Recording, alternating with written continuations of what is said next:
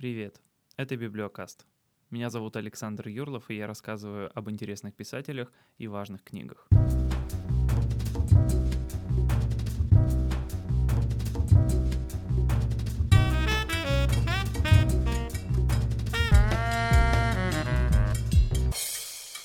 Ребята, давайте с вами будем откровенны. Музыкальная журналистика сейчас умерла. Когда-то журналы служили проводниками по релизам и жанрам, и работало там много талантливых авторов. Но сейчас другие времена, повсеместно дешевый интернет, куда ни ткни попадешь либо в блогера, либо в журналиста, да и музыкальные альбомы, кстати, уже никто не покупает практически. Нет, конечно, люди не перестали музыку слушать. Но вспомните, пожалуйста, когда вы в последний раз ждали какой-то новый релиз на диске, а потом шли и покупали его. Вот то-то же. Теперь на стримингах уже все. Ну, логично, зачем что-то отдельно покупать, если можно заплатить там 200 рублей какие-то и спокойно слушать все что угодно. Но, к моему великому сожалению, музыкальные альбомы практически перестали быть значимыми культурными событиями. Ну, вышло там что-то и вышло, послушали и забыли на завтра. Раньше такого не было. Но, с другой стороны, все стало как никогда просто. Теперь можно совершенно легально за 2 секунды составить плейлисты с певицы Максим и группы Металлика. Но это ли несчастье? Но это все лирика, а основная эта проблема вот в чем. Музыки стало как никогда много, а вот людей, которые в ней разбираются и умеют про нее писать, больше особо-то и не становится. Музыкальные журналы не покупают, тематические радиоэфиры не слушают, вот, казалось бы, рыночек и порешал, поэтому многие мэтры музыкальной журналистики заводят свои блоги там на Фейсбуке, в Инстаграме, ВКонтакте, прости господи. А вот наш сегодняшний герой пошел гораздо дальше блогов. Он обобщил все свои музыкальные знания, весь свой богатый опыт и написал книгу. Да еще какую книгу? Она выдержала уже 4 переиздания и совокупный тираж ускакал где-то за 10 тысяч экземпляров. Для современной нехудожественной книги это очень хорошо. Дамы и господа, сегодня говорим про Андрея Горохова и его знаменитый «Муз-просвет». Кто такой Андрей Горохов? Это российский музыкальный критик, журналист, писатель и художник. Он вел авторские передачи про музыку на Deutsche Welle, альбом недели и, собственно, Муз Просвет. Кстати, на своих лекциях и в интервью Андрей Николаевич не раз говорил, что сам он не умеет играть на музыкальных инструментах. Ой, такое утешение для меня вы не представляете. Я сам ни на чем играть не умею, но музыку при этом люблю. Однако, когда читаешь Муз Просвет, у тебя не возникает ощущения, что автор не разбирается в материале. Андрей Горохов не просто много знает о музыке, он умудряется писать о ней с какой-то особенной эмоциональной вовлеченностью причем даже о той музыке, которая ему не нравится. Ну ладно, перейдем к сути. Что такое муз-просвет? Это история популярной музыки от начала 20 века до нашего времени. И речь здесь не только о том, что играла из ресторанов и из радиоприемников э, во всем мире. Нет, популярная музыка этим не ограничивается. А чем же все-таки тогда она ограничивается? Ну, этого я не понял. Нет, серьезно. По Андрею Горохову популярная музыка — это и Мадонна, и какой-нибудь андеграундный лондонский дабстеп, и песни далеких племен, какие-то ритуальные, ритмичные. И на первый взгляд это кажется очень странным. И у многих не укладывается в голове. У критиков Андрея Горохова это один из главных аргументов в пользу того, чтобы не читать его книгу, например. Мол, автор слишком много различных жанров гребет под одну гребенку. Ну, доля истины в этом, конечно, есть, но можно попробовать разобраться чуть поглубже. И эфиопские танцы, и песни Битлз, и колыбельные рыбаков-туарегов. Это все музыка, которая должна содержать один общий компонент. Джазмены начала века называли этот компонент свингом, но Горохов называет его грувом. Ну, суть примерно та же самая. Если свинг в джазе должен был заставлять тебя подрыгивать ногой или рукой в такт музыки, как будто бы э, ведя за собой, то грув это... Ладно, слово автору. Грув — это очень интересное слово. Оно характеризует способность музыки покачивать и тянуть за собой. Грув не музыкальный стиль, а качество музыки. Оно определяется, грубо говоря, тем, хочется под нее двигать бедрами или нет. Вы можете сказать, что это то же самое, но окажетесь правы лишь наполовину. В свинге есть что-то такое исконное из музыки чернокожих, что-то шаманское, а грув себя прекрасно чувствует даже в холодной и безэмоциональной европейской музыке. Можно сказать, что грув — это свинг, который каким-то чудесным образом дожил до наших дней и сумел подстроиться под э, нынешние реалии. Это один из главных критериев э, по выбору хорошей музыки от Андрея Горохова. Конечно, музыка может быть техничной, простой, замысловатой, примитивной, неважно. Если она не увлекает за собой, значит с ней уже что-то не так. Кстати, в основном рассуждения автора о музыке здесь очень субъективные. И это еще одна причина, по которой его недолюбливают. Музыкальные снобы обычно говорят, ой, а как это можно называть популярной музыкой какой-нибудь джазовый оркестр, который за всю историю слушали 100 человек. А новички никак не понимают, что же все-таки великого, например, в коллективе Санра. Ого, вы что, никогда не слышали про Санра? Цитата. Санра записывал музыку так, что у звукоинженеров волосы вставали дыбом. Дело было не только в ошибках и сбивках музыкантов – о странно расположенных микрофонах или оставленных щелчках. Часто музыка записывалась на свежем воздухе далеко от студии, использовались разного рода искажения, доведенная до абсурда ревербация и перегрузка, резкие выключения или включения дорожек, вплоть до очевидного хлама, звука вдруг проснувшегося телефона или топота ног. Звучит, э, мягко говоря, экстравагантно. Хотя Андрей Горохов все время рассыпается в комплиментах этому коллективу. Ну что тут сказать, надо послушать и решить самим. К сожалению, я боюсь вставлять подкаст музыку, чтобы не получить по голове дубинкой с надписью «Авторские права». Но давайте поступим вот каким образом. В описании к этому подкасту будет приложена ссылка на плейлист в Яндекс Музыке, в которой будут собраны основные композиции, о которых мы сегодня будем говорить. И это будут не просто какие-то песни, это будет маленький исторический экскурс. Вы же еще не забыли, что Муспросвет это прежде всего про историю музыки, правда? Ну что ж, поехали. Маленькая историческая экскурсия по Муспросвету. Фанк Джеймс Браун. Мы начинаем с эпохи фанка. То замечательное время, когда много музыкантов уже оказуалились и из топорного классического джаза начали переходить в ритм and блюз, который в свою очередь обрастает жирным басом и постепенно становится тем, что впоследствии начнут называть фанком. В первую очередь на ум приходит, конечно же, Джеймс Браун парень со стилем жизни рок-звезды в эпоху, когда еще даже не пахло никаким роком вокруг. В шоу было встроено много скетчей. Падение на колени, взвивание на канате под потолок и проход по сцене с чемоданом. Дескать, покидаю я вас. В конце шоу певец падал как подрубленный на пол. Его накрывали шелковым халатом, какой носят боксеры. Он вскакивал в халате и уходил под гром аплодисментов со сцены, поддерживаемый коллегами-музыкантами как боксер-победитель.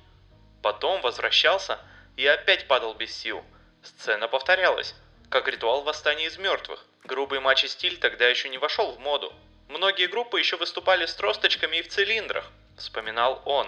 Для музыкальной истории Джеймс Браун важен не только тем, что он хорошо пел и здорово колотил по клавишам, но и своим сценическим образом и тем, что он таки привнес в музыку настоящий драйв. А ритм секции из некоторых его песен однажды положит начало одному отлично известному вам музыкальному жанру.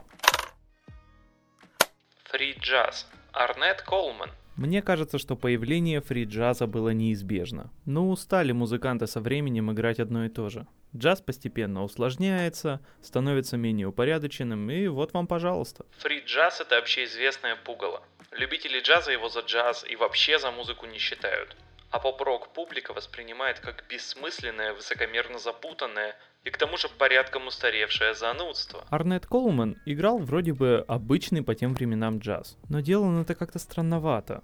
С ошибками, нелинейно, постоянно перескакивая с одного ритма на другой, выводя какие-то странные мелодические линии. Кто-то мог подумать, что он просто не умеет играть, но это было не так. Теоретики, как всегда, придумали всему название, все объяснили умными словами и, как оказалось, не ошиблись. 60-й год, квартет Колмана вместе с квартетом еще одного джазового музыканта Рика Долфи записывает две длинных и очень важных для истории музыки джазовых импровизаций. А обложкой к этому великолепию стали картины Джексона Поллока. Набор различных геометрических фигур и линий. Вот так примерно выглядит фри джаз.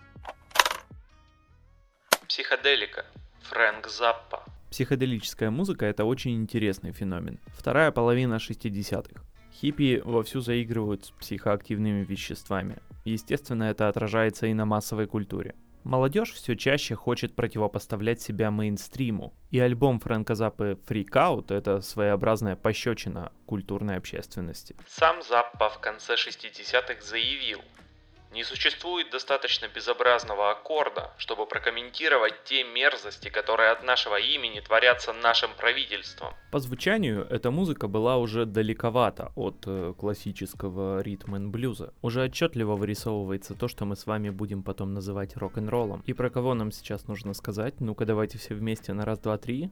Ну, конечно, Битлз, друзья. Все их знают и многие любят.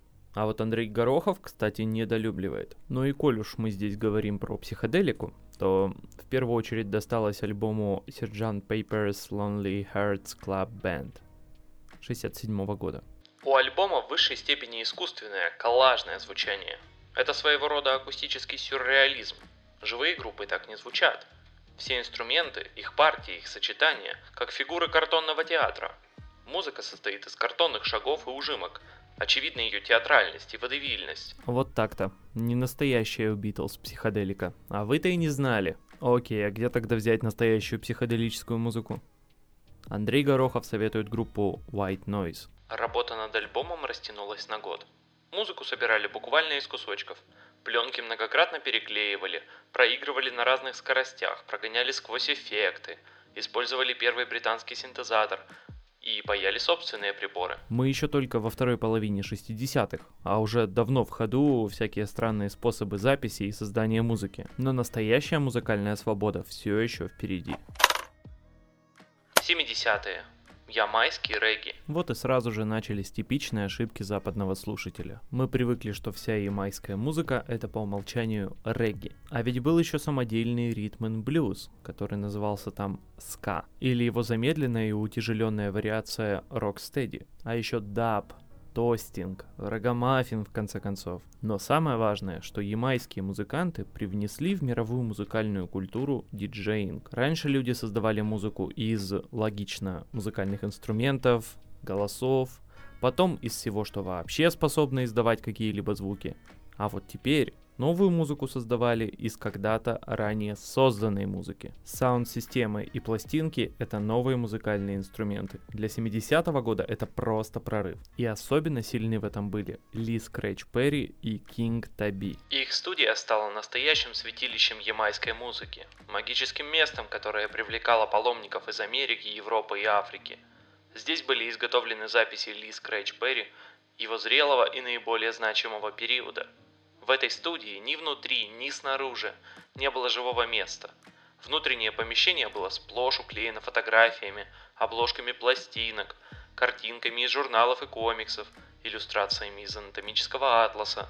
Все эти постоянно обновляющиеся обои, покрывавшие стены, потолок и пол, Поверх были расписаны разноцветными граффити. И тот, и другой — это самостоятельные творческие единицы, и работали они большую часть времени раздельно. Но их совокупное влияние оказалось настолько сильным, что боссы из крупных музыкальных лейблов заметили их и начали завозить ямайскую музыку на запад. Кстати, Боб Марли — это пример очень сильно вестернизированной ямайской музыки. В ней уже от западного на самом деле гораздо больше, чем от ямайского. Но крупные музыкальные подвижки происходят и в самой Европе, а именно в Германии. Набирает силу так называемый крауд-рок. Это тупой немецкий рок-н-ролл. Помните, что Германия к этому моменту разделена на две части, на КДР и на ФРГ. И так получилось, что крауд-рок был сильнее развит именно в социалистической части Германии. В музыкальном плане крауд-рок не был чем-то особенным. А вот тексты, в них было много протеста и недовольства условиями жизни. Хм, но почему же этот поджанр набрал особенную популярность в социалистической части Германии? Неужели это значит, что граждане ГДР жили... Вторая половина 70-х. большие изменения в музыке. По мнению Андрея Горохова, в 1975 году произошло что-то такое, что изменило всю музыкальную историю в дальнейшем. И из самой книги непонятно, что именно. То ли энергетический кризис, то ли какой-то накопленный эффект, то ли технический прогресс, э, непонятно. В середине 70-х началась новая эпоха, в которой мы живем до сих пор. А 60-е и начало 70-х ушли в прошлое. Ушел в прошлое и тогдашний тип людей. Музыка, в историю которой мы сегодня вписаны, возникла именно в момент прохождения сквозь невидимую стену середины 70-х. По ту сторону остались пресловутые золотые эпохи.